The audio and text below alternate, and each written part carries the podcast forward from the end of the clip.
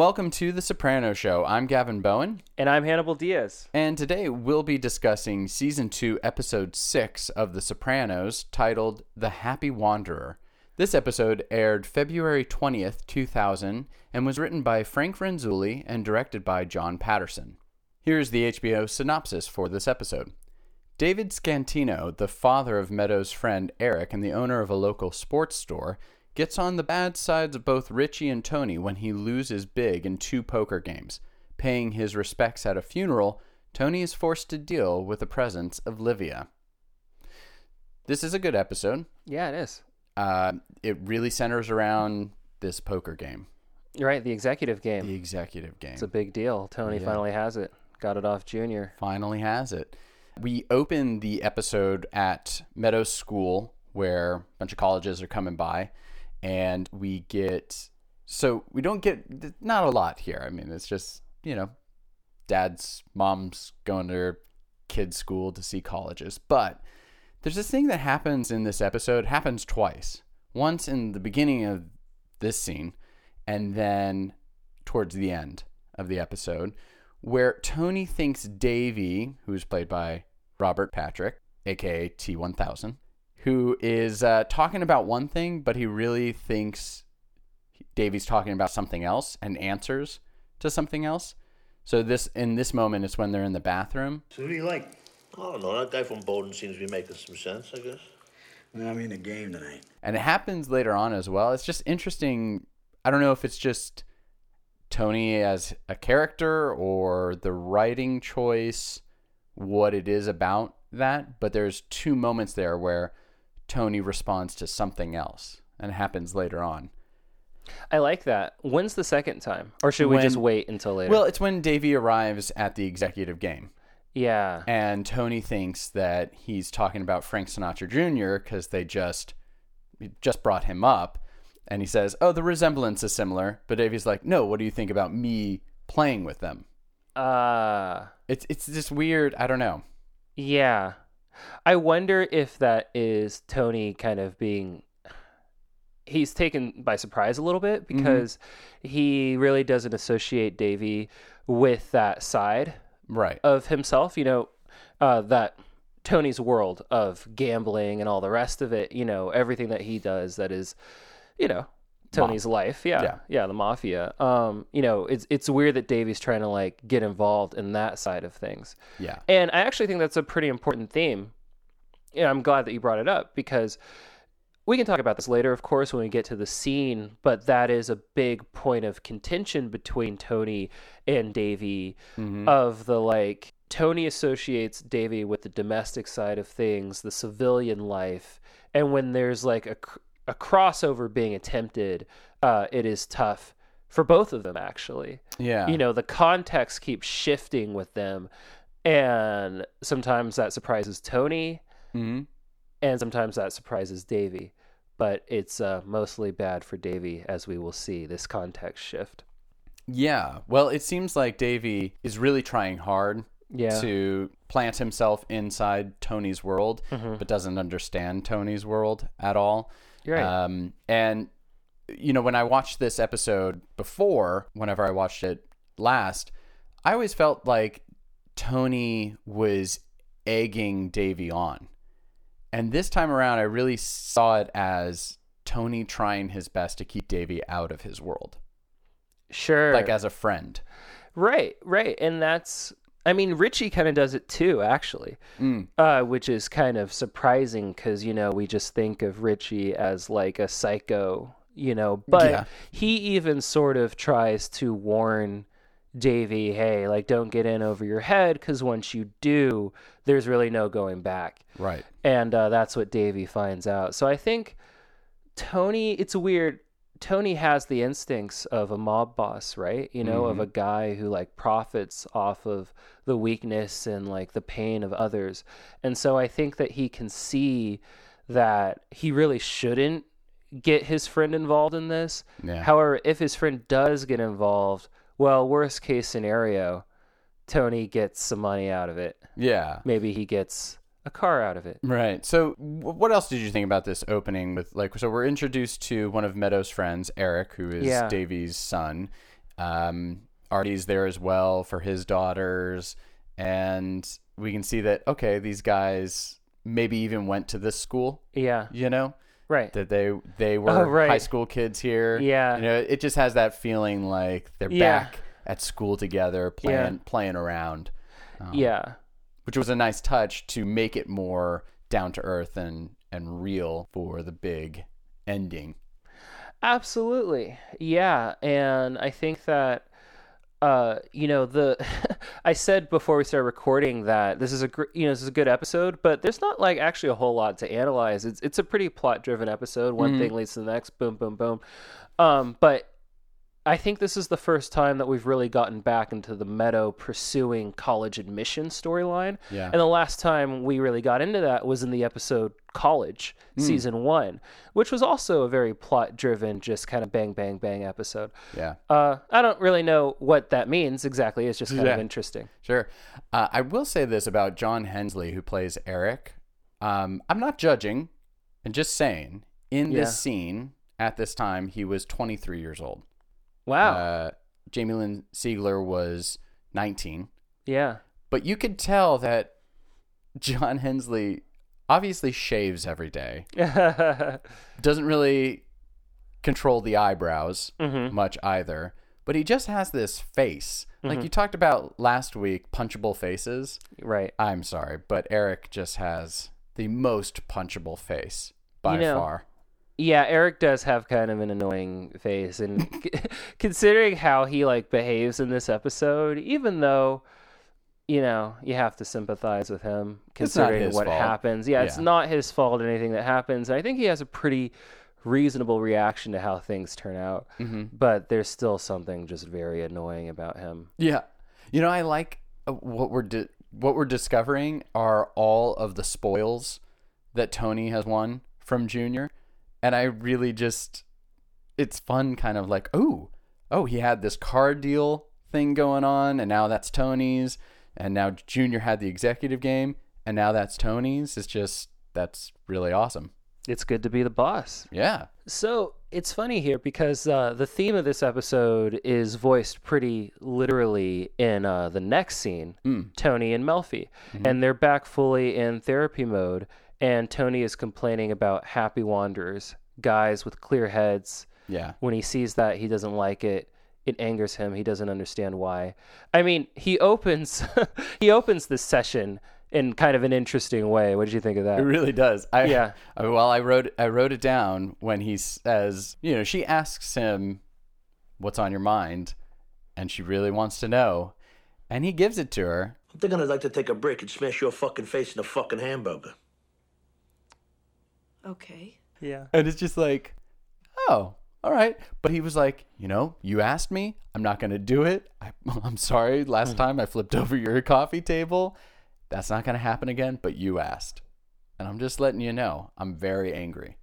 Yeah. And he doesn't know with who. It's still like this is the the thing Melfi is trying to work on is where this anger is coming from, how to control it. Exactly. And I think that what you see now in this sort of second this is like Tony Melfi 2.0, right? Because she kicked him out of therapy. Mm-hmm. Uh, so they were apart for a long time, but now they're reunited. And so I feel like in these in these scenes following their reconciliation, they're a little bit more direct with each other. Yeah. Uh, they get to the point a lot faster, and that's Well, interesting. Yeah, except for Tony thinks he's made a clear point, but Melfi keeps harping on it. And just that after he says that quote and he leads into the happy wanderer, his frustration with is this just with every woman? Like when I say something, you have to interpret it as something else when I'm really meaning something. And we get that reference back to Gary Cooper and the strong silent type. And Tony really doesn't feel like that at all. He feels like a victim, or at least that Melfi makes him feel like a victim. Right. Yeah, and that's totally true. Tony's an old school guy, of course. Also, so the fact that he has to be here, you know, he it's almost like it bothers him more than it did before. Yeah. You know, because he's like I need this and I hate that I need it. Right. Yeah. That's a really good point. So we get uh, the first poker scene here, the first poker game is at Richie's. Richie has his own poker game, definitely not the executive game when Artie Bucco is sitting down to play, which I thought was kind of interesting that Davey and Artie. Where did Artie get permission from Charmaine to play this game? Obviously, he had to lie. There's no way Charmaine would be like, "Oh, it's absolutely okay for you to spend our money at a poker game with mobsters." Yeah, exactly. Yeah, there's no way. there's no way that Charmaine signed off on that one. But what do we get Yeah. in this scene that we had referenced in season one? We get Yeah. Vito Spatafore. Right. I made a note of that. Yeah, he Joseph wasn't. Gannascoli. Yeah, Joseph Gannascoli appeared in uh, The Legend of Tennessee Moltisanti, not as Vito, Right. but now he is back. Uh, Yeah. The actor playing Vito Spatafore. and it's I didn't realize he was in so soon. Yeah, I It didn't either. just season two. That's right. It's interesting to uh, to see him sitting there playing a completely different character, and it was really cool. Yeah, yeah, it was great. Because if you don't catch it, you're not going to remember. You Mm-hmm. really aren't going to remember that he was in the bakery scene uh, Mm-hmm. back in season one, and you're just going to think, okay, new guy. But it's it, when you notice it, it's interesting to see like the differences he's playing. Oh uh, yeah, here. yeah, that's true. Yeah, in terms of the character, no, Mm-hmm. that's that's a great point. I also like the detail. Just getting back to Artie, of he's in oh, I'm one of the guy, one of the guys mode. Uh, he he's got his cigar Yeah. Mm-hmm. he's like chomping. He really seems to be enjoying himself here. Oh yeah, Uh, you know, good for Artie. But then of course he's got to get back to his wife. You know, yeah. The little detail yeah, here is that Davey still wants to play, and Davey's already down eight thousand. mm-hmm. That is really the crux of this whole thing. Right. Yeah, and we get this moment that I referenced before where Richie does try, you know, he recognizes that Davy is a civilian. Mm-hmm. Um, but I mean he's he's pretty quick to give him the loan, which he's uh which he's probably it's you know, Richie's smart enough to know that Sure. like this guy is like getting in very deep very fast and it's going to be hard for him to get out, but you know, he just says, "Hey, whatever." Right. You know, like I'll, I'll let it happen. But he does warn him, you know, to Richie's credit. Mm-hmm. Uh, and then we just see that uh, Davy is really irresponsible.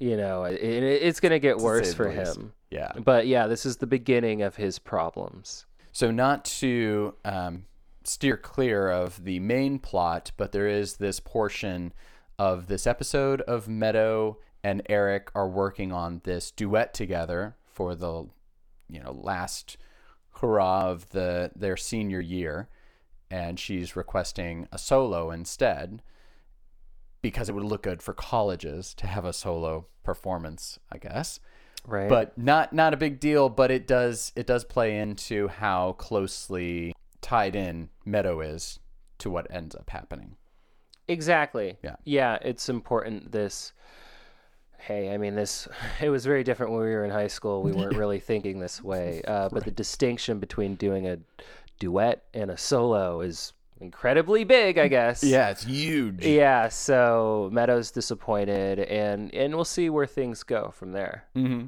yeah but back into the main plot tony goes to see junior to let him know the executive game is now his uh, and also for junior to figure out you know what his cut might be in it i liked how the scene opened up where tony is weighing himself on the scale Yeah. and he bats his belly and realizes jesus i'm i'm getting some weight Well, I was impressed by that. I mean, I've been going to uh, the doctor well all my life, right? uh-huh. I don't know how the scales work. He's got it. He's sliding the thing around. I was like, wow, Tony knows how to do that. I've never i'm not going to understood judge you the principles but of it's that a thing. scale it's not it's not rocket science You gotta like slide the thing. Well, I you put know. the you put the the the big block yeah, around the general area Yeah. of your weight, so like 140, right? Okay. And then you use the little one to measure the smaller increments of your weight, so you get it to 149. Oh. Or, yeah, that's pretty good. yeah. all these doctor's visits my entire life i've never really paid not attention paying to that attention at all. i've just been like oh they're sliding a thing around that's complicated uh, but yeah tony well you and tony together have figured out what I could not. And uh, yeah, just the fact that Tony's like, shit, I'm fat. and he kind of steps off the scale. It's great. yeah. But uh, beyond that, we get a lot of information here, just Mm-hmm. of Tony's family, yeah. Right? Right. From yeah. Junior. Another bombshell, right? I mean, First one wait, was the first one was your dad had panic attacks. Hesh dropped that in. yep. And then this new one, Uncle Eckley, an uncle that Tony never knew about. Never knew. Between Junior and Johnny Boy in age, Mm-hmm. uh, dead now, Right. but he basically was uh, special needs, or as you know, Tony refers to it in the episode, the unpolitically correct term. retarded. Yes, Yeah, we can say, we can say it. we I can mean, say that's retarded. What he says. That's says, what he says. He Yeah. says retarded. Um, I definitely wrote down mentally dis- disabled, but Tony says retarded. I loved Junior's sensitivity to his brother's condition. You know, when when Tony does point that out, uh, or you know, use that that language, What are you saying? He was retarded? you go fuck yourself. He was slow. And I just liked his you know description of how his mother took care to find a good place because she didn't you know her, his father and mother didn't speak english. Tony's grandparents didn't speak english very well. It was very difficult for them to figure out how to take care of a special needs child. Um, and you see this like side of junior. I think it's always interesting to see like very tough people um, who on every other level they will point out you know things like this like Tony doesn't have somebody in his life who's mentally disabled. So he has no problem saying the word retard, right? But Junior does. And so that you can't go there. Oh, you can call women whatever you want. You can say these things about black people, but I had a retarded, you know, brother. So you can't say retard. You Right. can't say, you know, like there's just like a, spen- a special sensitivity to that for this tough old mobster. Yeah, that's true. That's a good point. I mean, they, uh, they being Johnny Boy and Junior, really looked out for their brother, and uh, they really loved and like cared for him and stuff. And so, even though this is kind of like a a throwaway detail, I think it sort of just, again, it throws Tony a bit. You know, anything having to do with, and we'll see this as the show progresses, you know, throughout the seasons, but anything that sort of suggests a genetic flaw, Right. you know, something bad getting passed down generation to generation, Mm-hmm. that's a really big deal to Tony, and that's an area of uh, grave concern for him. And just in general, I mean, disabled or no, if your parent, uh, not your parent, but if you're like, you know, uncle says like, oh yeah, you had an uncle that you never knew about. Yeah. I mean, it'd kind of be shocking. So Absolutely. yeah, and you're like, you know, in your 40s when Mm-hmm. you find this out for the first time. Well, before we move on from this scene, there is another important detail. You know, Tony thinks that his dad kind of left them with nothing, Right. but the detail again that no, there is money left to Livia. And mm-hmm. we, you know, brought that up earlier in this season with Janice, but Junior kind of confirms. You know, he says, She's like a woman with a Virginia ham under her arm, crying the blues because she has no bread. I mean, Tony's not at this point doesn't really care if there's money anywhere, and especially if it's left to Livia. But it's an important detail that there is some sort of wealth that was left behind. Right. Yeah, the mystery of Livia's loot. Livia's loot. Yeah. Yeah. But we move into uh, the collection scene from Richie. So Richie has to has to get his money owed from Davy because Yeah. Davy asked for uh, loans to play the game. We can already see, you know, that Tony understood. I think early on he knew who Davy was, a bad gambler, you know, somebody who gets in deep and might go and get into trouble, but being behind on payments to Richie, that's no good.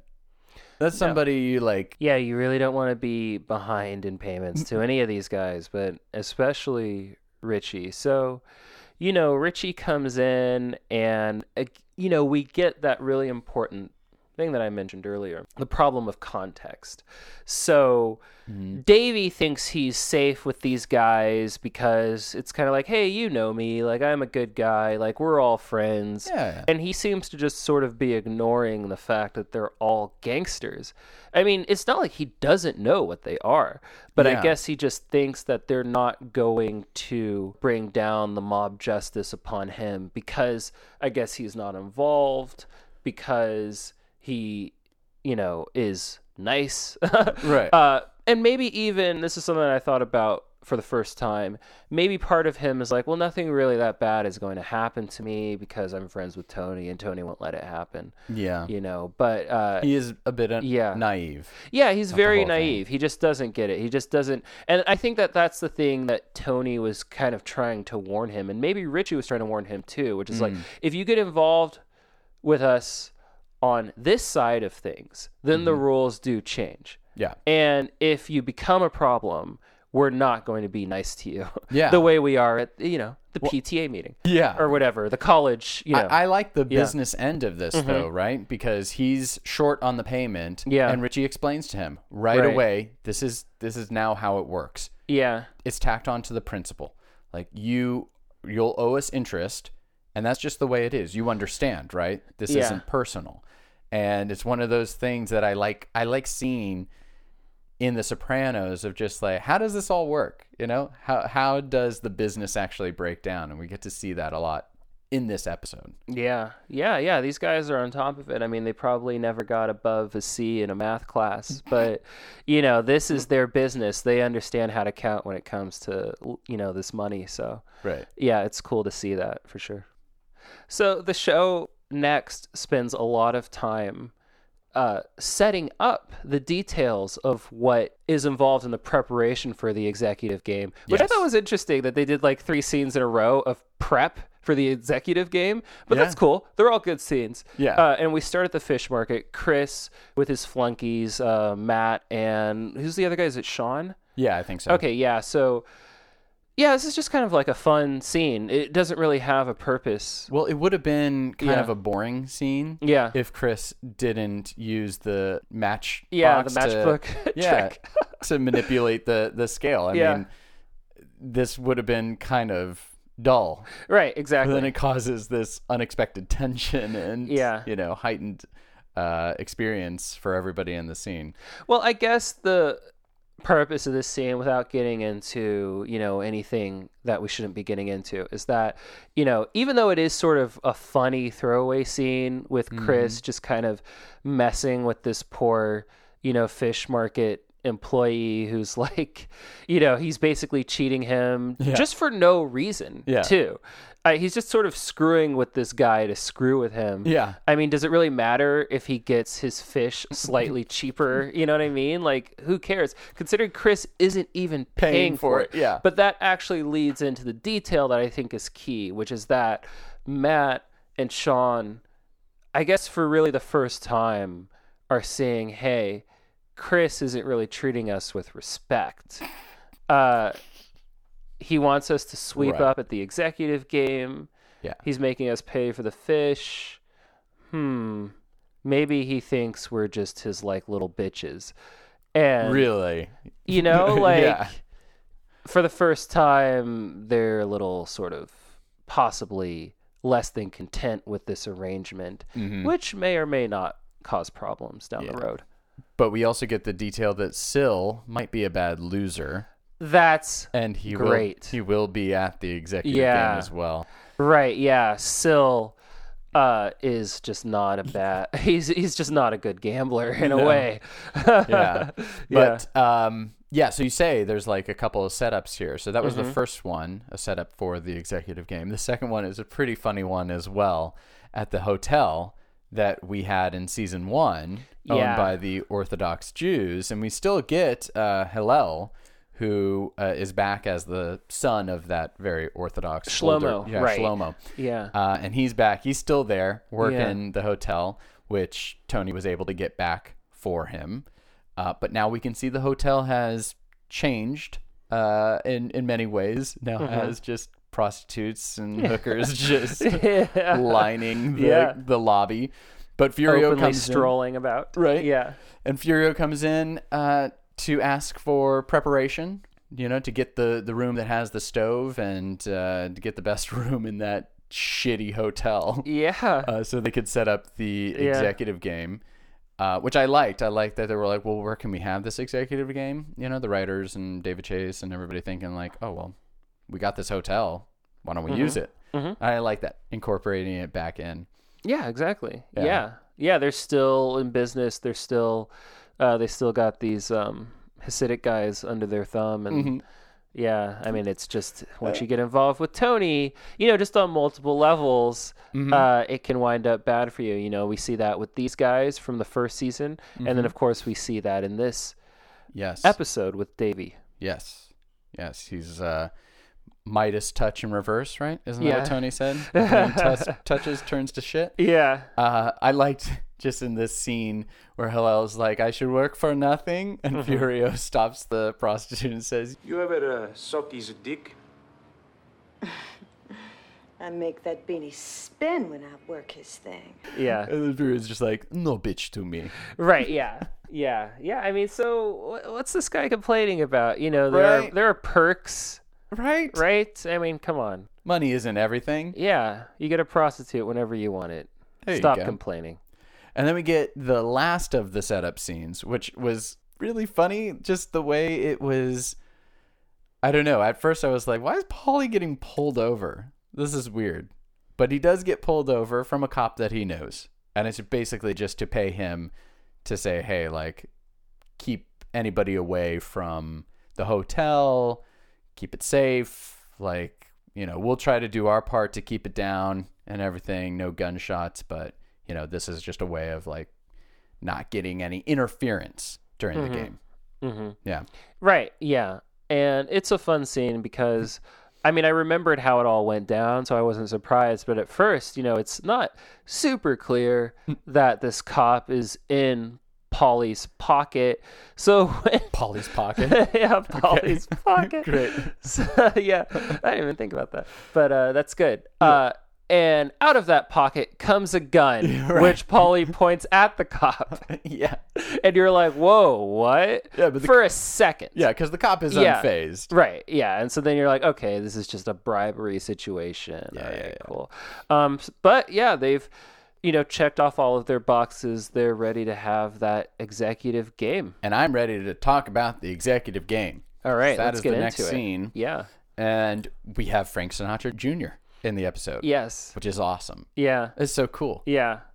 Yeah. That's really great. Um, the Sinatra kids uh, enjoyed The Sopranos apparently because Sinatra's daughter also does a cameo Oh. in this show. It's a few seasons from now. Okay. but she appears as well. Oh, that's cool. Yeah. Um, yeah, so we're starting out. We're in the game.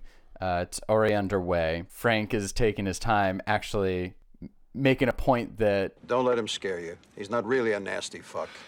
He's an incredibly nasty fuck. Hey, chairboy of the board, read your fucking cards. Right. Yeah, yeah. Breaking Frank Sinatra Jr.'s balls a little bit, calling him chairboy. Frank of the board. Renzulli, Yes. ball yeah. breaking dialogue. Exactly. Yeah. Absolutely. yeah. I liked the kind of. You just see that like Matt Mm-hmm. is not really going to be doing well in this situation. I mean, everything is just sort of going wrong for him. First of all, he's just dumb and his instincts are all bad. But I like that kind of exchange, right? Where Tony keeps calling for Mike Yeah. and no one responds. And then Chris is like, oh, he's just fucking up this flunky's name. And so then he, you know, tells Matt to go Right. over to Tony. And then Matt, there's a little bit of name confusion there because he calls Tony T. And then Tony corrects him right away. And he's like, Tony. You know, it's like, no, you don't know me that well. We're like not that cool yet. Yeah, you yeah, can't call me T yet. Well, I've worked with guys both named Matt and Mike at the same time, mm-hmm. and I'll be honest, I don't know which one's which. Oh, there you go. So yeah. you know, Mike and Matt, it, Yeah. it it can be tough. Yeah. I don't blame Tony for not remembering. Yeah, I mean, I think in the for the dramatic context of this scene, I think the point is that Tony just doesn't, Doesn't give, give a shit, shit. what Yeah, this guy's called. And he, this guy is just not important to him. of course. Yeah. yeah. Um. So Davey does uh, appear quite early on into the the scene of the executive game. Uh, Chris answers the door, and I love that moment where Davey thinks it appropriate to give his CV for, like, because Chris has no idea who he is, so he says, Do I know you? Yeah, you know me. I own Ramsey Sports and Outdoor. "It's like, sure." Chris gives a Right. fuck Yeah. what that means to him. Yeah. Yeah. Uh, that's really funny. But this is the second time. This is where I get that that just bit of dialogue where Tony comes out, talks to Davey, and says like, "Oh yeah, Frank Sinatra. Yeah, he Junior. He knew my uncle, so yeah, he's here playing the game." Wow, this really is an executive game. So what do you think? There's a resemblance. No, no, no, I mean the game. You think I can take these guys or what? Davey, this isn't a game for you. That's just that weird like where Tony is either intentionally ignoring what Davey's saying, or he doesn't really know what line of, you know, what track they're on as far as the conversation. Yeah, you know, I think it's intentional. Yeah, I you do. I, I, think, the second one is intentional. Yeah. I think the first one is unintentional, Mm-hmm. but this one is definitely like Tony's like, mm, I think you're right about that. Yeah, Tony's trying to steer. I mean, he already told Davey this is not for you. So once again, he's trying to steer him away from it. But then, you know, Tony just can't help it. It's like, hey, all right, if this guy wants to come in and get destroyed, mm. well, it can only help me, yeah. you know? It's so funny that before, when I watched this episode the for the first time, I always felt that Tony was trying to pull Davey in. That it was like a, a master plot of Tony Soprano. That he knew this guy was a terrible gambler, so of course he's going to try to wrangle him in. But that wasn't really the case now that I watched it again and watched it closely that he's really, really trying to keep Davey out of this game. And eventually, you know, Davey's just like, I'm a man, I can handle it. Tony's like, fine. Okay. Yeah, he's trying, but he's not trying as hard as he could. Because Tony could simply say no. End Yeah. of discussion. You're not coming in. Yes. well, he had been yeah. this whole Yeah. Mm-hmm. episode, and now it's just like, well, here's the game. Right. What's he going to do? And Davey's really pushing it. I mean, so when I was watching it, I was just like, you know, wow, Davey is so stupid. Like, what is he thinking? Yeah. But then I was like, oh, well, maybe he's thinking that he can't afford to pay Richie, and you know, this is a way to, since Richie said, you can't play poker with us, pretty much, um, until you're caught up, you know, with your debt. Uh, maybe you know, um, Davey just doesn't have the money, and so he needs to keep Sure. gambling to try and get some winnings so he can pay Richie. thought back. that too. Maybe that's part of it. yeah. Yeah. Yeah. So time passes, right? Mm-hmm. During the game. Right. And I loved this time lapse cut to Paulie sleeping, right?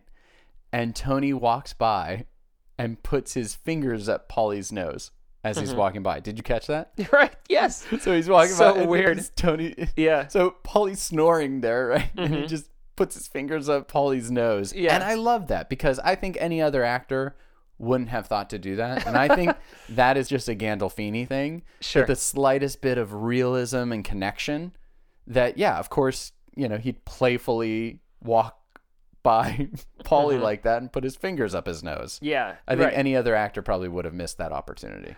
Uh, that's pretty accurate, I'm sure. You Yeah. know, and just uh, Gandolfini in the moment there, Mm-hmm. and uh, yeah, just inhabiting Tony to the fullest as he always does, which is great. So we get this moment here that I'm going to ask you if you if I I'm pretty sure Tony knew what he was doing, but would you say that Tony knew that Silvio was on tilt and so Yeah. intentionally sent Matt over there to push him over the edge? No, You no. don't think he intentionally did No, it? I don't think, think Tony did. knew. Really? I think Tony was like, Yeah. "This is going to be funny. Yeah. This is going to be really funny." Because as it's happening, Yeah, Tony is kind of laughing and Right. smirking, right? that's funny. I mean, if that if he did do it on purpose, then that's great. I really just thought of it as like a sort of Tony's very big on this being very respectable and Sure. everything. He's got these rich civilians here, the penile implant doctor, Right. Frank Sinatra junior Mm-hmm. So he wants this to be a classy joint. He doesn't want cheese and breadcrumbs on the floor. Yeah. And it's also just another way to sort of order Matt or Mike Right. around, you know. But having said that, I do like your interpretation of it. I think both work. I think Tony does want it to be clean and Mm-hmm. Yeah. classy, but he knows too, like sweep the shit underneath Silvio as well is just a way of playing with Silvio. And Sil does not disappoint. I mean, yes, we got that great setup from Mm-hmm. Chris that, uh, you know, Sil gambling, don't mess with him because it could, you know, he'll go overboard. Right. Right. And we see him going fully overboard. This must have been really fun to write this, uh, Yeah. this cheese rant Yeah. of Silvio. But I, I think by far up to this point, the best performance from Steven Van Zandt. right. I think this Yeah. this is really good. Because remember when he got upset at the the referee during the soccer game? That was a bit more comical in the Mm-hmm. Yeah. sense that like this is cartoonish. Right. This was more comical in the sense of like holy shit. Yeah. He's losing it over like a cheese sandwich or whatever and it's good. Like it's Right. it it doesn't skip a beat. You could really feel like Mm-hmm. Steven Van Zandt in that moment was like this is not this is not acceptable. This Yeah. will not stand. Right, yeah. You know, it's cool to see Syl kind of uh, come alive as a character here. I guess you could say that up until this point. Uh, yeah, we didn't really think of Syl as. I'm trying to rack my brain, but I don't think Syl has really done anything that you would describe as dangerous. You know what I mean? Where it's mm-hmm. kind of like, oh, this is a guy that, like, you know, could actually hurt someone.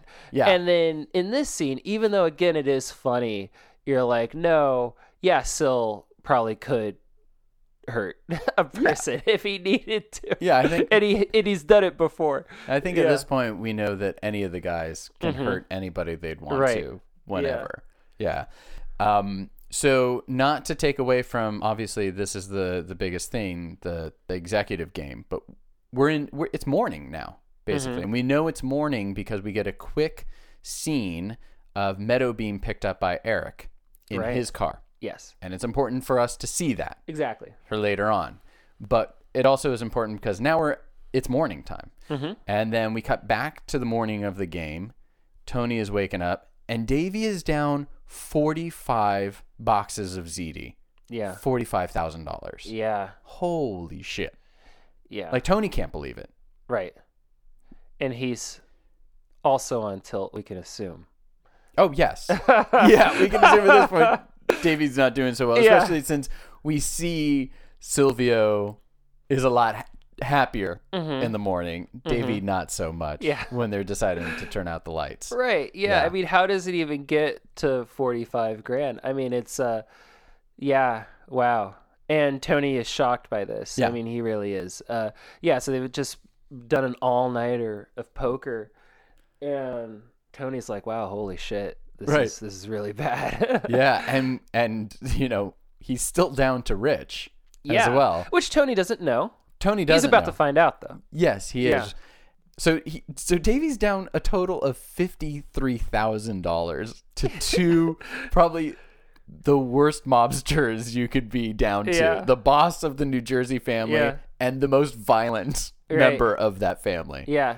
Uh, and yeah, Richie makes a point that you know Tony can't ignore when when Tony brings Richie outside. He makes a point of like, hey, look, Mm-hmm. just letting you know, people are talking just about the way you're leading this here. Mm-hmm. So if you don't allow me to collect from this guy, Mm-hmm. you know what what's the point of this whole thing? This is how the business works. And Tony's like, well, you're not going to touch him, and it gets tense. I mean, Yeah. again, we're seeing there's no pleasantry. Mm-hmm. There hasn't been really between Tony and Richie. Right. Yes. Uh, and well, I like how Richie. If we jump back for a second, Yeah, no, I yeah. do enjoy how Richie enters the scene. You know, he. Hmm. For whatever reason, I don't know why he's entering the executive game at 7 a.m., but Right. you know, he, he walks in and he's in a really good mood. Yeah. You know, for Richie, he's kind of, you know, uh, you know, making jokes. He's smiling. This is as happy as Richie gets. You know, he's being pleasant. But then that, you know, ends abruptly when he sees Davy sitting there. And uh, Davy does not have the right reaction. You know, hey, No. Rich. Uh, Richie doesn't want to hear, hey, Rich. And so, you know, he goes overboard. I also like the moment where, uh, you know, he kind of tells Chris to back the fuck up. Hey, come on, Richie. Get your hand off of me. I'll put one in your head. Hey, don't fucking threaten me, Richie. I'm threatening you. I got a hot on for you already. Give me a reason. Yeah. Uh, so that's kind of an intense moment. And it was funny because, you know, I've been looking closely at um, Dave Proval's performance for Yeah. the blinking ever since you brought that up. And I noticed that when Preval says, give me a reason, he very noticeably closes his eyes as he says, give me a reason. Oh my God. Just like as if he's. Uh, how how could I put this in like not too graphic terms, but almost just like the thought of Chris of killing Chris uh, It's like- is Yeah, it's like a shark yeah when their eyes roll over, you know, before they attack. That's funny because I was actually saying it's almost like he's he's about to like have an orgasm. Just- Well, I'm sure for a shark too. It's Yeah. yeah, it's a very momentous moment there. yeah, yeah. So I mean, Richie, Richie's crazy. He's scary. He grabs Davy by the throat, Right. And then, of course, that's what leads Tony to you know drag Richie out. But then also, it's a big problem because you know Tony was so proud of having this executive game. He really, you know, you noticed Tony mm-hmm. the previous night anyway. He was dressed in like his best suit and Oh, yeah. tie and everything. He really wants this like a classy, stately affair. Right. When Richie explodes in violence, that sort of ruins the whole thing. Oh, yeah. Immediately, all the civilian guys are all right. Cash me out, like I'm gone, like it's over. Let's go. So you know, Richie really did kind of screw up the whole game, and Tony's really upset about that. Yeah. And Richie is upset as well because as he's walking away from the hotel, he he spits. Yes. Yeah. Yeah. Yeah. Yeah. So there's no love lost between these two men. Right. Richie's definitely chafing under the leadership of Tony Soprano. Yes. So now Davey's in to Tony Big and bringing up, you know, that he has a son and daughter and they go to school Mm-hmm. together and using that uh, in that moment. Like, so how'd your daughter make out at Bowdoin? You know, Tony's not having any of that. Just like when Richie was like, look, it's business. There's nothing personal here. Tony is laying down what the business end of it looks like now. Yeah. That yeah. every day somebody's going to be coming by collecting until he Right. pays back the 45000 Yeah, yeah, and again that context shift of you know Davy knowing Tony primarily as a fellow father of you know Yeah. a student friend of Meadows all of that stuff like that's not going to save Davy Tony makes that very very clear Yeah. so Davy's starting to realize oh hey I'm in I'm in big trouble here It's the naivete. yeah Yeah, of Davy. So I thought we could take these next two little scenes here together of Tony waking up, um, and then go into Melfi's, sure right? So he is woken up by that terrible song that Meadow and Eric are playing, and Yeah. Eric's terrible bass playing of it. One key bit of information that leads to another scene in this episode is that his youngest sister, Barbara, her father in law has died right and Tony describes this to Melfi, you know, as just like, "Wh- how is this possible that on the first day of this man's retirement, he's blown off a roof yeah and falls to his death? yeah over working on a satellite dish Yeah, right. yeah And Melfi's like, "Well, isn't that better? Because he was one of the happy wanderers that's pissing you off. So isn't it good that he got his? Right, he got his, and Which I- it's really funny. Yeah, Yeah, I mean, it, it goes back to what I was saying. You know, Melfi is a little bit more direct and provocative in She her is. her therapy style. You know, because that's like a weird thing for her to say. I was gonna say that. That's a weird thing for a therapist to say. Like, Yeah. well, aren't you happy that this man's Yeah. dead? yeah, like, you what? should be rejoicing because Yeah. he's you know not one of these douchebags anymore. Like, yeah, he's he's been punished, and so yeah, Tony is sort of thrown by that a little bit. Mm-hmm. Um, He tells Melfi Yeah. too that Yeah. he found out more family history that Right. he had an uncle that was retarded yeah, to Tony, and I love that Melfi says, Was he seriously developmentally disabled? Serious? No, he had everybody in stitches back then. Yeah, Melfi kind of smacks him in the face with that. So, you know, she ties both of these event, both of these events, uh, the death of Barb's father-in-law, Tony finding out about his uncle that he never knew even existed, that Yeah. had special needs. Uh, it's all part of the happy wanderer uh, sort of you complained about having to be a therapy patient thing, Mm-hmm. you know. So she's really sort of throwing back in Tony's face what he said before, Right. which is just kind of an interesting kind of way for her to go about the therapy session. But I think in a way it's good for Tony to kind of see these things directly because Tony is very direct himself. So even if he can't process it right away, I think Melfi recognizes that this is a better way to reach him. Yeah, absolutely.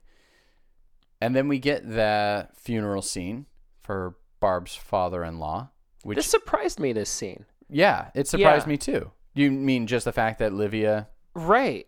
and Tony? I forgot that See this each was other. kind of how they come face to face for the first time since you know he grabbed a pillow and Yeah. contemplated smothering her with it. Yeah, and it's just kind of a sort of unexpected, you know, Mm-hmm. reunion, and it's more just irritating for Tony than Yeah. anything else, you know. yeah. I, I mean, I really liked it though, because obviously it starts out. It's not like, oh hi ma, oh hi Mm-hmm. son. It's she's crying in the back, like wailing in the back. Big spectacle, and yeah. it just i- irritates Tony to no end. Mm-hmm. And he wants to leave. Carm won't allow it because they were Mhm. bound to run into yeah, them. yeah, What I like though is that now it seems like Richie is going to be part of any family function now, which is hilarious. It's really funny. Isn't funny. that yeah, funny? He can't. Tony can't avoid Richie, and I just love how the shot is composed of, you know, Livia in the wheelchair, flanked by Richie and Janice. I mean, this is just like. Tony's nightmare, his like rogues gallery of villains. like he hates all three of these people, and they're all just like on a team together. It's like kind of funny. That is funny. yeah. What did you think of this? This is so interesting. Tony and Richie give envelopes of money to Mm-hmm. Tom, Barb's husband. yeah. So I don't understand that. I guess it's just you suffered a loss. Here's a boost. I mean, I guess that's literally what what Richie refers to it as. A you know, yeah. Who do I get the boost to? And yeah, I don't know.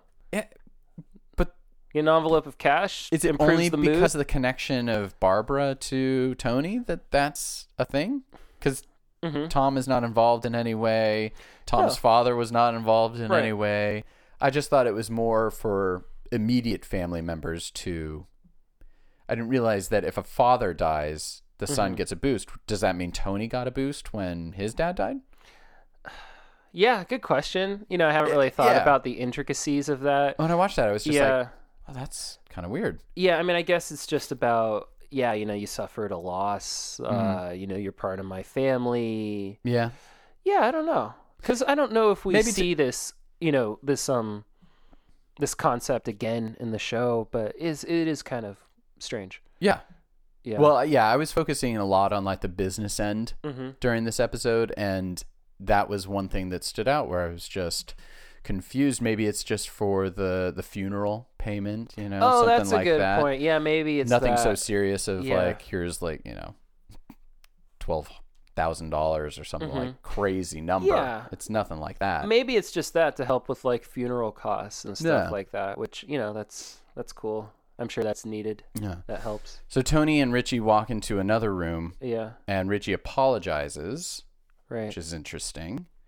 And Tony makes the point of, look, like Davey's going to pay me first, and then you get yours because that's the optics of it don't look good if I don't do something about this. Yeah, yeah. Tony has to punish Richie in some way for disrespecting the executive game. Mm-hmm. And of course, this is really, really bad for Richie, you know, because it's like he's not going to see what Davy owes him for a long time. Yeah, for If Richie, Davey- eight thousand dollars is important. It is, but also Davy owes Tony forty-five thousand dollars Yes, that he doesn't have. I mean, he didn't Right. even have the eight thousand.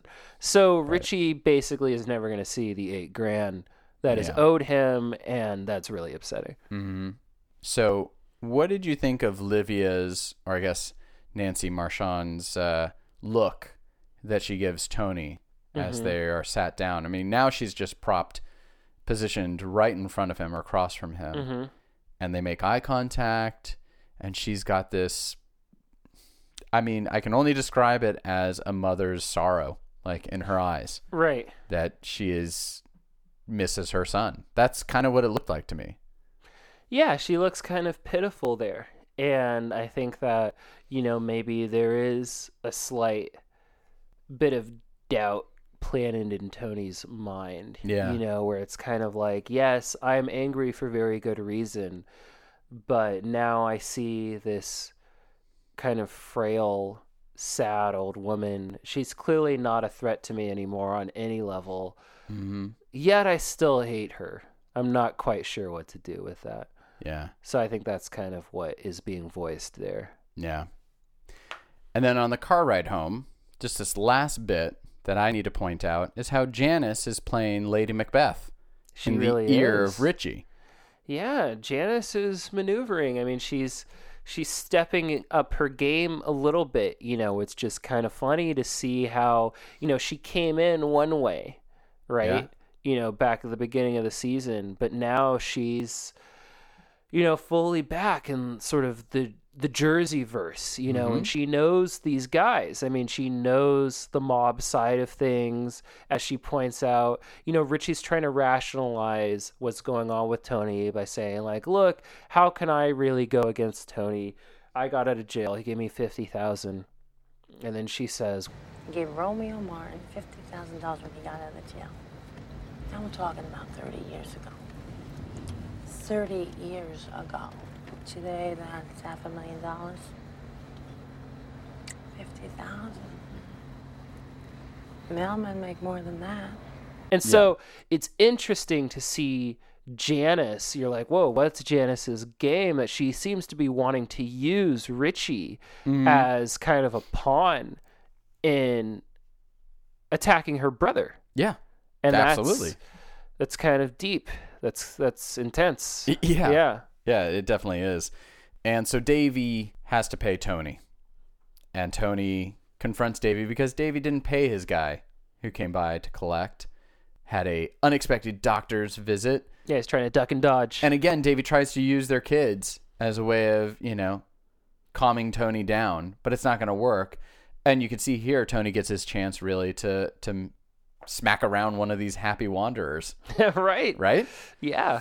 I mean, There's that's a couple happy huh? wanderers in this episode. Mhm. And uh, yeah, Davy's definitely one of them. And you know, Robert Patrick, uh, he he is well cast, and just the way that he talks too is interesting. You know, Yeah. it's just kind of like, you know, you you keep using the word naive, which is the right word to describe this character of David Scatino, and I like the performance. You know that Patrick kind of brings to the character because he talks in this sort of like overly naive, almost kind of like childlike way, and I don't mm-hmm. even know if it's sort of like he's putting everyone on, sort of like, look at me, I'm so innocent, I don't understand. But just the way that he expresses himself. I mean, this is a grown man. He Yeah. can't be like that innocent, but he just seems so innocent and clueless and naive. Yeah. And Tony's finally had enough and, you know, just sort of beats the shit out of him. I mean, open open palm. You know, doesn't close the fist. Smack so around, it's yeah. not like a serious beating, but It hurts. it's still It it's enough. Yeah, Yeah. it, it, it stings. You know, it brings Davy to tears. Did you notice too? Mm-hmm. Uh, Tony's shirt. Yeah. So the collar has like I don't know if I'm reading too much into it, Okay. but like there's like shark teeth on the collar, really? and I was like, that's Huh. interesting. Well, I mean, I don't mean literally, but No, it's no, no, just like like, jagged. yeah, Yeah. like white triangles kind of in a row on either side of the collar. Huh. And I was like, that has to have been intentional. That's you know, just to sort of like Tony is is the shark. You know, Yeah. he's he's the predator here. Hmm. And uh, yeah, you know, he's he's tearing into Davy in a Yeah. big way. And so uh, yeah, things have. Things are just getting worse for Davy. He realizes that like he's in some pretty deep shit. Well, again, just Yeah. how naive Davy is. here's an example. He goes to Artie Bucco to ask for money, the cheapest character in the Yeah. series, and asks for twenty dollars. Mm-hmm. I mean, we know this would not work. Right. We know as the audience, Yeah. this is not going to work. You can see it in Artie's eyes, like he gets it. You got in deep with Tony Soprano, you're kind of fucked. Like Yeah. Artie, Artie Yeah. knows, Right. right? Artie's not naive. No. Artie has avoided as best he can Mm-hmm. getting in with Tony Soprano, and this is just one, you know, moment that Artie sees clearly, clearer than probably anybody else. Oh yeah, yeah, yeah. I mean, Artie Smart. We saw him at the beginning at that Richie game, but Yeah. you know he he's smart enough to know his to limits. Like, yeah. when to quit. He's not gonna get into trouble with these guys. I also love the detail of Artie making up that like super obvious lie about having to fix the roof of his brand new restaurant. Yeah, right. You know, I mean, it's just he, he came up with that pretty quickly. Good for Artie. Mm-hmm. But yeah, as he's kind of brushing you know, as he's brushing Davy off, you know, he makes up this whole thing. And Yeah. Also, you know, yes, you can see it in Artie's eyes. Like he knows that Davy is really screwed. Yeah. And there's nothing Artie can do, or there's nothing anyone else can do Yeah. to help him. You know, the courts aren't going to help him because he says, God forgive me for saying this, but did you consider Chapter 11? I don't think Tony Soprano's gonna buy that. Tony. oh, geez, Davey. Jesus Christ. yeah, that's true. Tony Soprano will not buy Chapter 11. Right. So, in what I would say is a very Terminator style, uh, Davy takes his son's car. Oh, right. Like, right? Busts through, Yeah. the, like, just storms into the house, takes the keys, and drives off in a very Terminator style, I would say. Yeah, yeah. Uh, using this bogus pretense of, oh, there was like mud, Mud. splatter Yeah. on the car, and I told you no off roading. And this is actually kind of interesting. Uh, this is something that they do in the show sometimes, Hmm. and you see it later where like a character wants to take an aggressive action towards another character Yeah. and they sort of search real quickly like they scan the surroundings for a pretense Ah, yeah. you know Sure. they do that in the show and it's kind of cool and you see that here with davey where like he comes up and he just calculates it really fast where Yeah. he's like i gotta take this car what's my excuse going to be oh Mm-hmm. the mud okay perfect and then he without skipping a beat he just uses that and then races off with his son's car you know Mm-hmm. uh, uh, this kid eric who we both kind of want to punch in the face Oh, absolutely. sorry uh, eric what's the actor's name Oh, it's Hensley. It's Yeah. some John Hensley, something yeah like that. nothing yeah. personal john hensley uh, but yeah your your face was just annoying in this episode Oh, it was. but now I think we get a really important scene and a really good scene, well acted, uh, from Gandolfini and e- everybody in the scene when he gives the car to Meadow, right right? And it starts off by him saying, It's a sports utility vehicle. I love that. Like he's trying to really sell it to Meadow, but it's going to be pretty obvious that Meadow's going to recognize this car. There's no way around that. of course It's yeah Eric's car. Yeah, yeah. I mean, I thought that that was kind of interesting, but you know, I think we can sort of see what's going on here, right? Meadow gets upset when she realizes, like, oh yeah, this car that Eric picked me up in a few scenes ago mm-hmm. is, you know, now the car that I am sitting in, and it's intended for me. That's a problem. That sets Tony off, and we get a really great scene between uh, Tony, Carmela, and Meadow in Meadow's room Yeah. you know, where Tony kind of just lays down the law and he's like, look, like, you get to be a little rich girl, and that's great for you. You have all these advantages. It's because of transactions like this Right. that I'm engaged in. It's because of the work I do, he literally Mm-hmm. says, that you get to have this entire lifestyle. If you don't want the car, well, then I'll just fucking sell it. Yeah. And then I'll use that money to continue supporting you, Yeah. you ungrateful little bitch. Well, that's I think not a conversation that is solely happening with mob families. I think any father or mother who provides for their family and gets a response like that from their child, an ungrateful response, mm-hmm. We'll say like we'll let them know, "Do you understand how hard I work?" and slave away to put food, to provide for CDs and everything that you want and the colleges you want to go to. You understand, like, I do hard work, albeit in this case, illegal work, but he does it nonetheless for his family. Yeah. yeah, Right? Exactly. And yeah, it's just, it's just a really impassioned, like, powerful scene there. Mm-hmm. And I'm not I'm not saying that Tony is right Mm-hmm. or anything. Um, but that is definitely his attitude. And yeah, as you said, yeah, you don't have to be in the mafia. If you're a parent, at a certain point, you will probably want to just grab your kid by the shoulders and like shake them and be like, you know, this is what's going on. Yeah. You know, you need to understand the broader context of what you get to enjoy day to day Yeah. you know, uh, if it wasn't for this, as Tony points out, you know, if you want to be holier than thou, Mm-hmm. then you know, take that attitude and go sleep in the bus station. I love that. I mean, his, that that button Yeah. on the end of that scene, that line that he says, A grown man made a wager. He lost. He made another one. He lost again. End of story. So take that high moral ground and go sleep in a fucking bus station if you want. "Yeah, it's that was good." yeah, no, it's solid, really good writing uh, from Frank again, and you know, I think that this is the scene that kind of crystallizes the fact that Davy is not the only happy wanderer that mm. needs to have his happiness canceled. Meadow's a bit of a happy wanderer. And when Tony is sort of like, hey, this is how it is, why don't you grow up? Mm-hmm. You know, you could sort of see it register on her face of there is a bit of a loss of innocence. Like, in a way, even though she's hurt by what her dad did, she sees the truth in it. Yeah, yeah.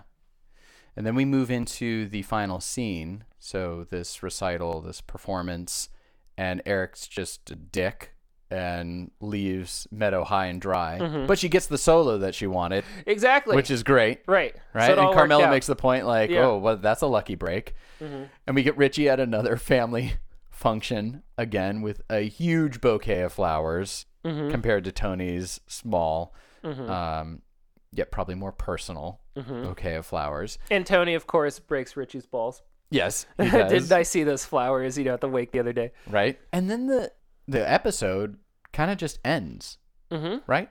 Mm-hmm. Almost like a to be continued. Yeah. Yeah, in a way, it just sort of like fades, Fades out, out. as the as the performance begins. I was I, I I thought there was going to be more. I was literally Right. sitting there and then it faded out and I was like, "Oh, oh, oh. Okay. That's 50 minutes. Well, We're done." Yeah, yeah, exactly. And you know, it's funny that you say that because we're not done with these situations. No. They will continue. So this is sort of just kind of chapter 1 of this ongoing saga that exists within season 2. Yeah. Well, that does it for this episode of The Soprano Show. I'm Gavin Bowen. And I'm Hannibal Diaz. Thanks for joining us this week. Uh, join us next week. But if you're enjoying the podcast and you want to support it, like always, there are ways of helping us out here by subscribing on iTunes and leaving comments and reviews there because that's the only way we're going to get this uh, broadcasted to a lot of other people that way or leaving reviews anywhere else that podcasts are found, liking us on Twitter and Facebook at The Soprano Show. But enough of that. Let's move into what we do at the end of every episode with a favorite line. Um, I could start. Yeah, why don't you go first? So the line that I liked actually did come from Eric because it pissed me off so much.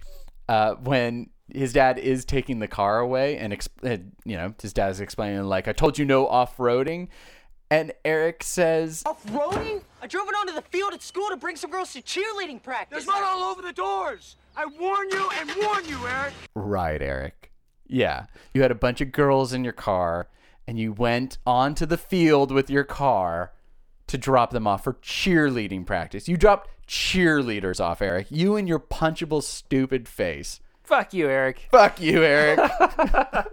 That's really funny. Okay, so maybe this is sort of obligatory, but my favorite line is not a favorite line. I would sure, no. Here just like to play in its entirety Yeah. Sil's meltdown. Where do you get these fucking idiots, huh? Where do you get them? He's, I'm, he's sweeping the cheese. I'm trying to get. The, leave the fucking cheese there, all right? I love fucking cheese at my feet. I stick motherfucking provolone in my socks at night so they smell like your sister's crotch in the morning, all right? So leave the fucking cocksucking cheese where it is. Here, here, here. Go ahead. Have a good time.